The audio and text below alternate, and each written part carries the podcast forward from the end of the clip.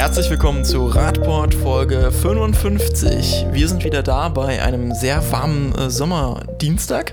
Norman ist da. Hi. Und äh, ich habe ein Kuchenfoto vorhin bekommen, das heißt, äh, Martin ist in Luxemburg.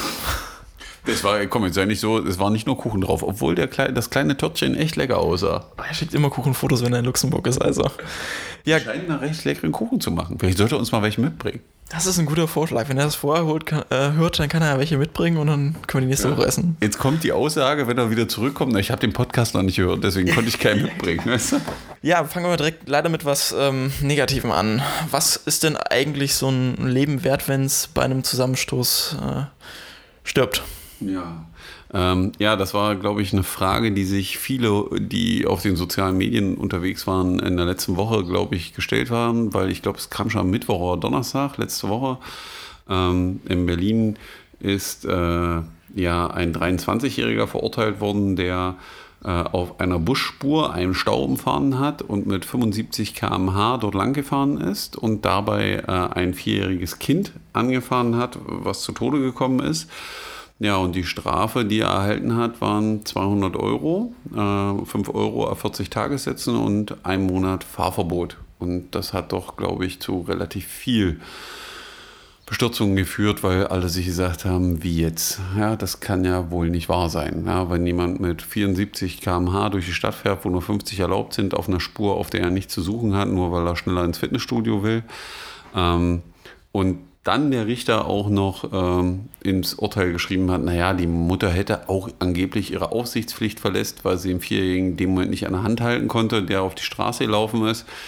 Ähm, dann finde ich das schon sehr erschreckend, ja, wenn man das so sich auf der Zunge zergehen lässt. Und äh, die Reaktionen waren schon sehr drastisch, die wir online erlebt haben. Ja, also die Leute haben überhaupt nicht nachvollziehen können, wie es zu so einem Urteil kommt. Das ist, denke ich, auch relativ schwer nachzuvollziehen. Ähm, wir kommen da, glaube ich, gleich nochmal im Detail dazu, wenn wir uns dann auch nochmal die äh, Unfallforschung der Versicherer angucken, was die dazu sagen. Ähm, ja, erstmal können wir uns mal angucken, dass anscheinend das generell in Deutschland so ein Problem zu sein scheint. Das ist anders als in Europa mit den Unfällen hier nicht so gut zurückgeht ja, wir, wir, schaffen es scheinbar in Deutschland nicht, wenn man sich diese Studie anguckt, äh, das Thema Unfälle innerstädtisch und damit Verletzte und Tote in den Griff zu kriegen und ähm, müssen da einfach noch viel, viel mehr handeln. Das, was wir hier jeden Tag sehen und jetzt ist es ja schön, dass die EU das mal bestätigt und äh, dann äh, auch Vorschläge macht, wie man das äh, machen kann, ähm, dass man eben mehr 30-Zonen ausweist. Martin, äh, Marco zeigt dir noch schön. Was zeigst du gerade, Marco? Ähm, ja, einer der zentralen Vorschläge halt, um das äh, zu verringern, wäre halt eine, eine, Senkung der Geschwindigkeit mhm. und damit hier auch ähm, Kontrollen damit einhergehend. Die haben nicht ergeben, dass äh, 35 ähm, bis 75 Prozent der Fahrzeuge einfach zu schnell unterwegs sind. Genau, als die überlaubten 50, die dann meistens innerorts gelten. Ja, ich glaube, da muss jeder, wenn er mit dem Fahrzeug unterwegs ist, sich nur selber fragen. Also ich glaube, dass es Standard ist in Deutschland, also gefühlt.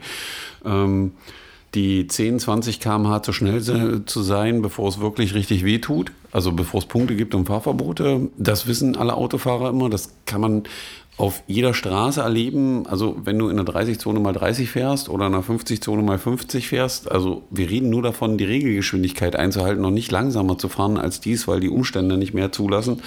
Oder auch auf einer deutschen Autobahn oder Schnellstraße. Wenn du dich an die Geschwindigkeit hältst, bist du im Regelfall der Langsamste und wirst bedrängt. Besonders wenn du es als Radfahrer machst, dann äh, kannst du die 30, ja, schaffst du ja entspannt mal. Als Radfahrer, glaube ich, kann man das immer wieder geben, wenn man durch eine 30-Zone mit 30 durchfährt. Äh, da scheint es irgendein Naturgesetz zu geben, dass du überholt werden musst. Also das geht gar nicht anders.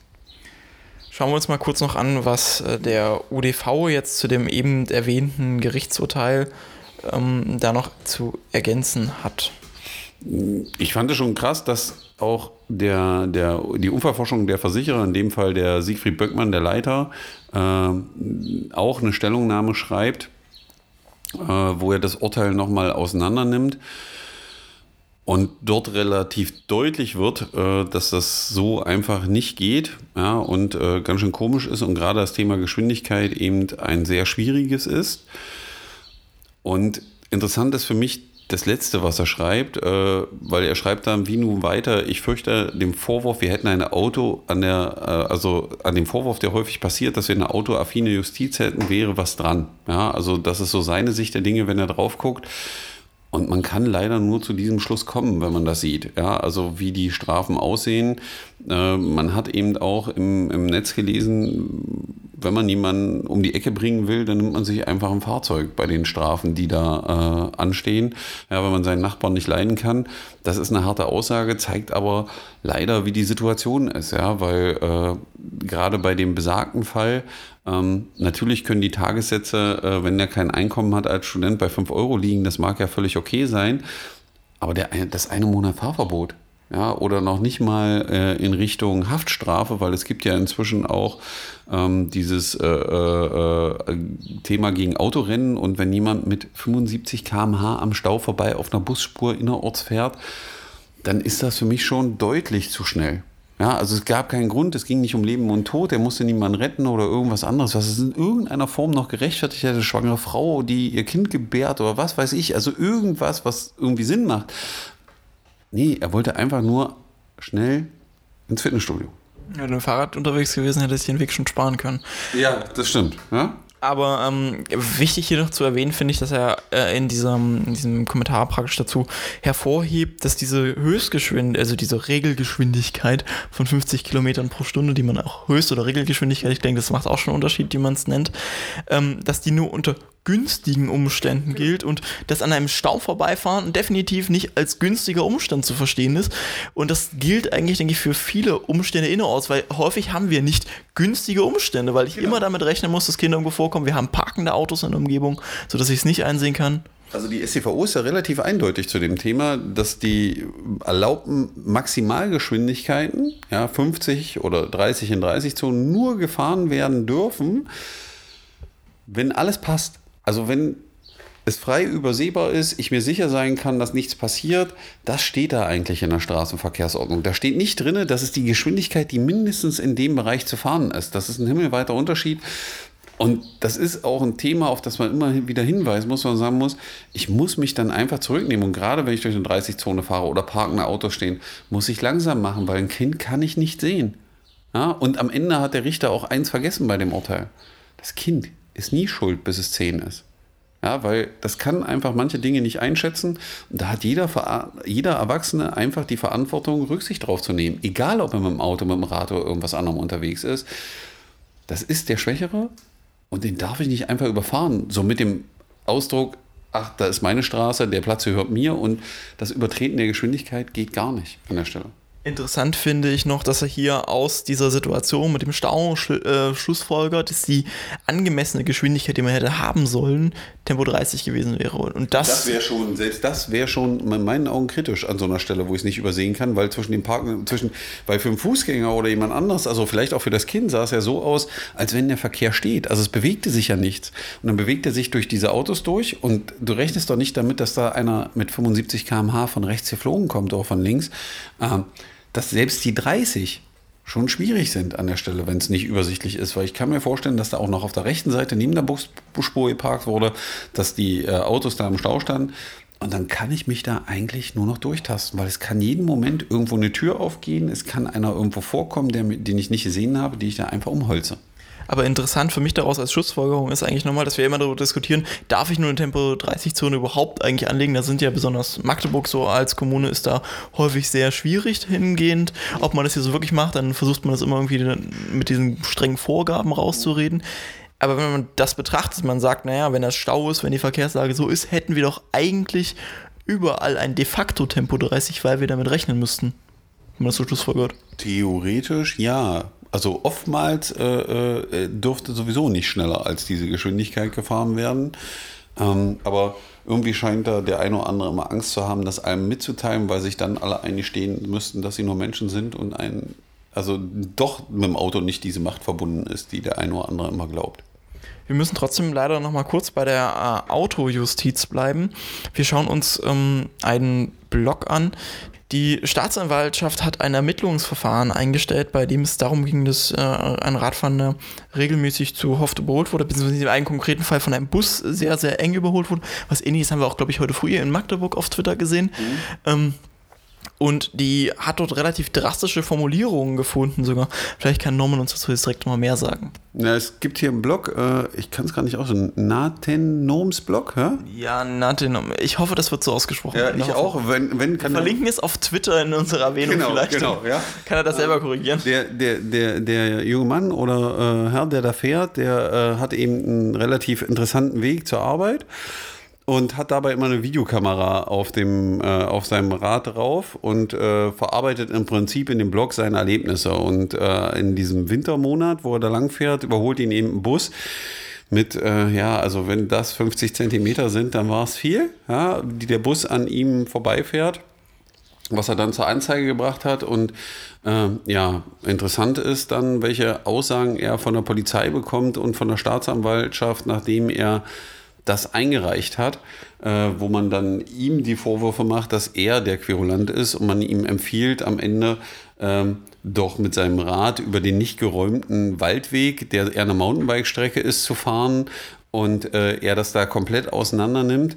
Aber die, die Staatsanwaltschaft, die ihm das antwortet, eben äh, ja, ihn versucht als, als Ursache für das Problem zu machen. Ne? Er schreibt hier, es scheint nicht ferner liegend, dass sich die, der, dass die Anzeigerstattung mit gewissem Belastungseifer getrieben wird.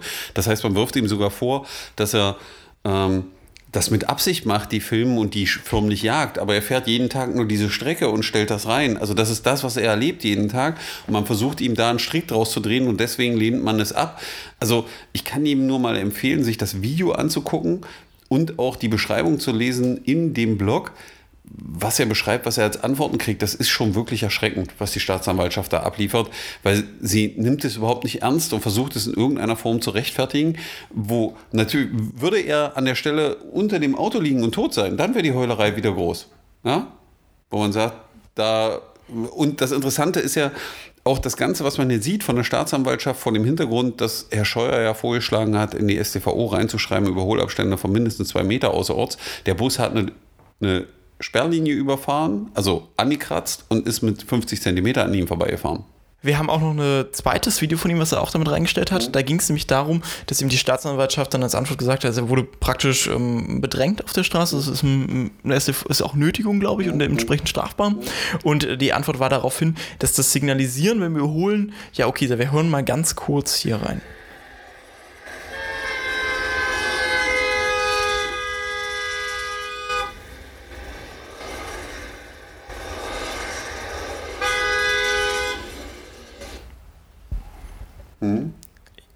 Auch dazu findet ihr das Video dann verlinkt. Ähm, Norman, was sagst du denn dazu? Klingt das noch nach einem normalen Überholsignalisieren? Es geht einfach nur darum, den zu erschrecken, zu bedrängen und seine Macht an ihm auszuleben. Anders kann man das nicht interpretieren, was da gerade passiert auf der Straße. Ja? Magst du es mal ganz kurz beschreiben, weil die meisten werden vielleicht nicht unbedingt auf den Link klicken? Ja, die werden nicht unbedingt. Also man sieht, wie sich das Auto von hinten nähert, hupenderweise, dicht auffährt, weiter hub, weiter hub, weiter hub, dann kommt äh, Gegenverkehr, dann hört er ja ganz kurz auf zu hupen und setzt dann zum Überholen an und haut dann nochmal auf die Hupe drauf, wo ich mir sage, also ähm, normalerweise müsste man solche Typen aus dem Auto ziehen und fünf Minuten vor ihr hupendes Auto setzen, damit die mal verstehen, was sie da eigentlich tun und was sie anrichten. Das hupende fahrende Auto, was echt bedrohlich wird. Ja, dann genau. also gesagt, das ist nicht nicht so ganz cool ja, da vorzufahren. Das wird wieder durch die Polizei gerechtfertigt und durch die Staatsanwaltschaft, wo man sich sagen muss, also wenn ich jemanden äh, eine 9 mm an den Kopf halte, dann kommt auch jemand und erklärt mir, dass das jetzt keine gute Idee ist. Und heißt dann nicht im Regelfall für den, der äh, äh die Waffe am Kopf hatte, na, du bist selber schuld. Schaut euch mal den ausführlichen Blog-Eintrag an, wenn ihr Zeit habt. Es ist wirklich lohnenswert, das zu lesen und ähm, leider ein sehr schreckender Einblick in die zu zitierte Auto, in die Autojustiz. Auf deutsche Straßen manchmal. Ja? Kommen wir jetzt aber zu was Positivem, endlich. Wir haben noch was Positives? Ja, wir haben noch was Positives, nämlich ähm, München könnte, könnte sich lohnen, für die Stadt mal Geld zu investieren, oder? In ja. den Radverkehr. Naja, es gab ja immer die, die, die Studien aus Kopenhagen und aus den niederländischen Städten, was Radverkehr so bringt. Und jetzt hat endlich einer mal die Studie für München gemacht und hat fantastische Zahlen vorgelegt und schon die Überschrift Radeln bringt München einen Nutzen von 233 Millionen Euro. Und man hat das in der Studie auch auseinandergenommen und hat im Prinzip rausgefunden, hat gesagt, okay, wenn also ein Auto verursacht unterm Strich, also Autofahren verursacht unterm Strich externe Kosten für die Stadt München von 222 Millionen und der externe gesellschaftliche Nutzen vom Fahrradfahren bringt 233 Millionen. Also Fahrradfahren erzeugt Plus, Autofahren kostet Minus. Ja, und das ist einfach eine Sache, die die Städte in Deutschland, auch in Sachsen-Anhalt verstehen müssen, dass sie Geld sparen, wenn die Leute Rad fahren und dass sie daran partizipieren, weil die Leute länger leben, weniger krank sind, die Infrastruktur weniger instand gehalten werden muss. All diese Dinge, die durchs Autofahren nicht befeuert werden. Und man kann es auch auf den Kilometer rumrechnen und kann sagen, also jeder Kilo, also in München hat man es jetzt ausgerechnet, jeder Kilometer Auto in München, der gefahren wird, kostet 6,7 Cent die Gemeinschaft, also die zahlen alle. Und jeder Kilometer, der mit dem Rad gefahren wird, bringt 24 Cent der Gemeinschaft. Und das sind, glaube ich, aussagekräftige Zahlen, wo man sagen muss, wie wichtig ist es, die Leute, also auf allen Wegen, wo es möglich ist, vom Auto aufs Rad zu bekommen. Weil ich verdiene damit am Ende als Kommune Geld. Und das funktioniert nicht nur in München, das funktioniert genauso in Halle, das funktioniert in Dessau, das funktioniert in Magdeburg, das funktioniert in jeder deutschen Stadt. Ja, und die Zahlen werden ja genauso, weil das Schöne ist jetzt, es gibt die Zahlen jetzt endlich auch mal aus einer deutschen Stadt. Da heißt es nicht immer, naja, die in Dänemark haben ein anderes äh, äh, Sozialsystem, die zahlen anders Steuer, die Niederländer auch und äh, das funktioniert sowieso nicht so richtig. Ja? Ja, und dann hoffen wir mal, dass sich einige Leute diese Zahl mal genauer angucken. Aber ich glaube, sie finden noch Argumentationslücken, wie sie dann argumentieren können, ja. dass sich das ja, München ist ja eine Großstadt und vielleicht gar nicht mehr anwenden lässt. Ja, und, und Magdeburg, äh, also um, am Beispiel Magdeburg ist dann wieder eine riesen Einpendlerstadt und hier müssen alle mit dem Auto fahren, wenn man sich dann die bei 88 Prozent Binnenverkehr. Ja, genau, ja. Aber äh, das äh, muss eben so sein. Ähm, ja, gucken wir mal. Ja, vielleicht liegt ja hier auch noch mal wer am Stein der Erkenntnis wir schauen mal in den ländlichen Raum. Das das, was da so um die Stadt drumherum wabert. Ja. Wir schauen äh, in, aufs platte Land in Sachsen-Anhalt praktisch, nämlich an die Landstraße 24. Da gibt es schon ähm, seit längerem eine Initiative von BürgerInnen, die sich dafür einsetzt, dass es dort endlich mal einen Radweg gibt, Norm. Ja, es gibt ja, viele Stellen in äh, Sachsen-Anhalt, äh, wo so den Dörfern, wo es Straßen gibt, äh, auch Landesstraßen, die relativ hart befahren sind äh, zwischen den Orten, aber es einfach keinen Radweg gibt und damit die Leute nicht mit dem Rad zu, ihren Kumpel, also zu ihrem Kumpel sozusagen ins Nachbardorf fahren müssen, sondern immer aufs Auto angewiesen sind. Aber sie wollen die Radwege und wir sehen das hier eben, das ist ein schönes Beispiel wieder von Ettingen nach Öbisfelde, wo die Leute sich eben klar positionieren und sagen, hallo, wir wollen, dass hier endlich ein Radweg entsteht. Das zeigt auch wieder, wie wichtig das Engagement jedes Einzelnen ist, wenn man was bewegen will.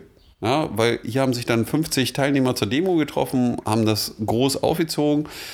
Und das führt jetzt zu Bewegung. Äh, die positiven Zeichen sind da und das muss natürlich weiter unterstützt werden aber es zeigt eben, die Leute wollen es und auch die Leute, also das erzählt man uns ja immer in Magdeburg so nach dem Motto, na, die von außen, die wollen alle mit dem Auto und irgendwie, wo ich sage, ja, es gibt Situationen, da müssen sie mit dem Auto kommen, aber die wollen genauso zwischen den Orten mal mit dem Rad entspannt fahren können und wollen auch, dass ihre Kinder vielleicht ins nächste, in den nächsten Ort oder ins nächste Dorf auch einfach mit dem Rad zur Schule fahren können oder zu ihrem Freund oder zu ihrer Veranstaltung und das muss eben äh, weitergehen. Also auch da wird es ja weitergehen. Ja? Weil die werden, glaube ich, am 28. Juni protestieren die wieder, oder? Ja. Genau. Also dann mal gucken, was da noch kommt. Kurzer Einwand da vielleicht noch auf eine etwas persönlichere Note dazu, warum das auch relevant ist. Also wir hatten im vergangenen Jahr, oder ich glaube sogar in diesem Jahr, auch einige Unfälle, die, also nicht Unfälle, sondern Zusammenstöße, ich muss es endlich mal internalisieren, ähm, die wirklich tödlich geendet sind, wo Menschen auf Landstraßen in Sachsen-Anhalt gestorben sind, weil es keine vernünftige Radinfrastruktur gab. Und das Ganze habe ich auch in einem persönlichen Kreis erlebt. Während meiner Schulzeit ist nämlich genau das passiert, dass ein äh, ein Junge von einem Ort zum nächsten wollte, es natürlich keinen Radweg entlang dieser Landesstraße gab und er dann tödlich verunglückt ist an der Stelle. Und das ist halt einfach mal eine Frage, die wir uns stellen sollten, ob wir das dann auch Kindern, die wirklich keine andere Möglichkeit haben, sich im Land, in Sachsen-Anhalt, auf den Dörfern kann man praktisch nichts machen. Wenn man Freunde sehen will, muss man über diese Landstraßen, die einfach zwei, drei Kilometer lang sind, Und dann brauche ich da halt einen sicheren Radweg, weil ich einfach nicht zumuten kann, dass die da sicher drüber kommen. Und teilweise, ist, wir kennen ja die Rücksicht dann auch von Autofahrenden, hoffe ich, wenn wir uns den äh, Beitrag zum Überholabständen und dem Hupen von eben vorher nochmal angucken. Genau. Kommen wir zu unserem nächsten Thema: Schlaglöcher. Normalerweise sagt man, öh, Infrastrukturmangel könnte aber auch eine coole Idee sein, wenn man sie anders baut. Ja, äh, Hessen, äh, also in Hessen ist man da auf eine gute Idee gekommen. Also man hat das im Prinzip äh, importiert. Äh, es gab wieder irgendeines der skandinavischen Staaten, wo man das schon mal gemacht hat. Man hat sich jetzt gesagt, okay, wir können jetzt so eine Huckel einbauen für Leute, die zu schnell fahren. Äh, aber in dem Fall äh, schafft man künstliche Schlaglöcher. Ja, also es gibt eine Geschwindigkeitsmessanlage und wenn die feststellt, derjenige, der da kommt, ist zu schnell, dann senkt sich im Boden eine Metallplatte ab und erzeugt eine 6 cm hohe Kante beschädigt nicht das Fahrzeug, macht aber ganz schön Krach, wenn man drüber wegfährt. Ja, dann ist man wieder wach, hat man ein haptisches Erlebnis.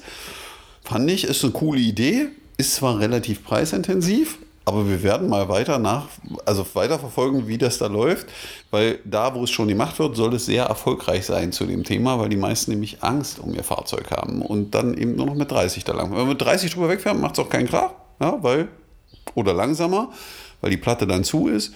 Nur wenn man zu schnell ist, klappt diese Platte eben das kurze Stück runter und äh, ich habe dann eine haptische Rückmeldung durch mein Fahrzeug ja, und ein bisschen Krach und äh, das scheint deutlich zu helfen bei einem oder anderen. Vielleicht auch eine gute Idee für die Städte, die gerade überlegen, schon äh, sowas einzurichten und mit Bodenfällen so ein bisschen Bauchschmerzen haben. Vielleicht wäre das dann ähm, der Weg darüber. Wir kommen jetzt endlich mal nach Magdeburg. Wir sind schon wieder über 20 Minuten drin und haben noch nicht mal über die, die große Stadt gesprochen. Diesen Landeshauptstadt Magdeburg, ja. Ähm, wir sprechen über den breiten Weg und dessen. Nee, nicht in meinem WG, äh, ans Reuterallee. Naja, tangiert natürlich auch der breite Weg, ja. weil es ja natürlich damit zu tun hat, wie durchgezogen der breite Weg denn nämlich sein kann.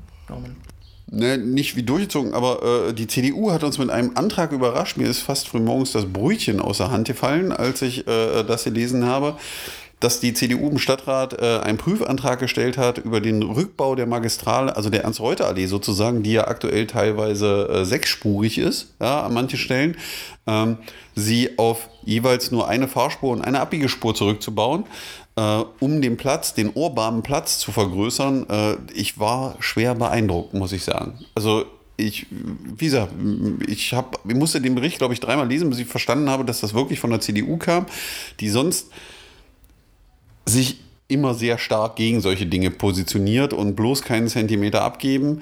Ja, äh, muss alles möglichst breit und tiefflug sein. Äh, und an der Stelle kommen sie jetzt und sagen, wir können das ja mal ein bisschen verdichten, wo ich sagen muss, großes Tennis. Wobei man halt darauf hinweisen muss, dass die CDU sich so im Halbsatz auch schon wieder davon äh, distanziert. Denn das kommt nämlich von einem ähm, Stadtratsmitglied, das demnächst dann den Stadtrat verlassen wird, weil es halt nicht im, im, neuen Stadtrat wieder äh, sein wird. Und da meinte man schon so, man habe das so ihm praktisch so als Abschiedsgeschenk mitgegeben. Aber da möchte man jetzt erstmal natürlich die Prüfung abwarten ja, dazu. Da sieht man mal wieder, wie zerrissen die CDU ist. Also nicht nur auf Bundesebene, sondern auch so in der Stadtebene. Und dass es ihnen einfach schwerfällt, die richtigen Dinge zu tun. Ja, weil komischerweise haben alle UPA geschrieben, ja, die das gehört haben. Und die CDU versucht jetzt schon wieder liebevoll zurückzurudern. Ja, das können sie ja auch gerne versuchen, aber die Idee ist im Raum, der Prüfantrag läuft und wir sind gespannt, weil im Endeffekt ist die Zweispurigkeit äh, dort in beide Richtungen unwichtig, weil sowohl der Tunnel als auch die Brücke, die neu gebaut werden soll, sowieso nur einspurig ist. Deswegen macht es da gar keinen Sinn, an dem an der Einkaufszentrale und der Innenstadt von Magdeburg einfach nochmal 500 Meter Rennstrecke einzubauen. Sobald das Ergebnis da ist, wisst ihr, hört ihr es dann auch hier. Genau. Wir gucken wieder in die guten Oberbürgermeisterrunden. Kommen wir noch ähm, mit einem schönen Rausschmeißer. Hat uns heute früh äh, erfreut, als wir durch unsere Twitter-Timeline gescrollt sind und gesehen haben, wie es so in Leipzig läuft. Ja, Leipzig soll fünf neue Fahrradstraßen kriegen. Ja, da waren wir als Magdeburger doch äh, ein bisschen neidisch. Ha? Weil äh, in Magdeburg gibt es, glaube ich, nur eine und die verdient den Begriff nicht. Also da die sollen sie nicht nur bekommen, die haben sie heute bekommen. Die, die haben sie heute bekommen, genau. Also äh, heute Abend ist dann schon Realität. Ähm, Magdeburg tut sich da ja schwer, weil äh, wir prüfen, glaube ich, immer noch die Goethestraße. Bis jetzt ist dann. Das war sogar schon gestern, wenn ich drauf. Echt, ja? Scheiße. Ja, seit einem Tag haben die fünf Fahrradstraßen, wir haben im Prinzip keine. Äh, aber vielleicht tut sich ja da noch was in Magdeburg. Gucken wir mal, die Goethestraße ist ja noch äh, heißer Kandidat. Ja, die ist ja seit zwei Jahren heißer Kandidat. Da kochen ab und zu mal die Gerüchte hoch, ja, dass es heißt, es könnte mal noch sein. Warten wir es mal ab. Ja, weil wir kennen das ja auch, siehst du, jetzt fällt mir auch ein, was in der OB-Runde noch Interessantes drin war. In der OB-Runde war noch die Anfrage drin, wann denn die Radfahrer und zu Fußgehenden endlich äh, die Tunnelbaustelle durchqueren können. Da man ihnen das ja eigentlich für Mai zugesagt hatte. Naja, aktuell, wenn man die Stellungnahme liest, steht da so drin, also vielleicht im dritten Quartal diesen Jahres. Und bei den Radfahrenden sind wir uns noch nicht so sicher wegen den Breiten, die da dann herrschen. Ja, weil die Breiten ja jetzt gerade so luxuriös sind. Genau, dazu fällt mir wieder was anderes von Twitter ein, wo die Stadt heute früh an 80 Zentimetern sonst nicht benutzungspflichtigen Radwegen Benutzungspflicht mit Fußgängern zusammen gemacht hat. Ja, also der ist irgendwie 80 Zentimeter breit an der Raiffeisenstraße. Also ungefähr so breit wie mein Lenker. Genau, so breit wie dein Lenker. Äh, aber äh, da ist dann wieder, wenn das dann nicht sechs Meter breit ist, können Radfahrende da nicht fahren. Ja, wird es dann wieder heißen am Ende, äh, wir gucken mal, ja, wann wir dann endlich durchkommen, vielleicht auch erst zur Tunnelöffnung. Ich glaube aber, das mit dem Tunnel wird nicht so schnell gehen. Heute haben sie nämlich endlich mal diese nicht mehr lesbaren Piktogramme in der Unterführung unter der Ringbrücke ne? Ja, ja, nachdem sie jetzt ein Jahr lang nicht sichtbar waren ungefähr. Scheiße, das heißt ja, dass die schon wieder darauf vorbereitet sind, dass das wahrscheinlich länger dauert. Aber wir, wir sind ja immer positiv, vielleicht werden wir ja im Herbst überrascht. In dem Sinne, wir hören uns nächste Woche wieder, wenn es was Neues gibt. Vielleicht können wir tolle Neuigkeiten verkünden. Bis dann. Tschüssi.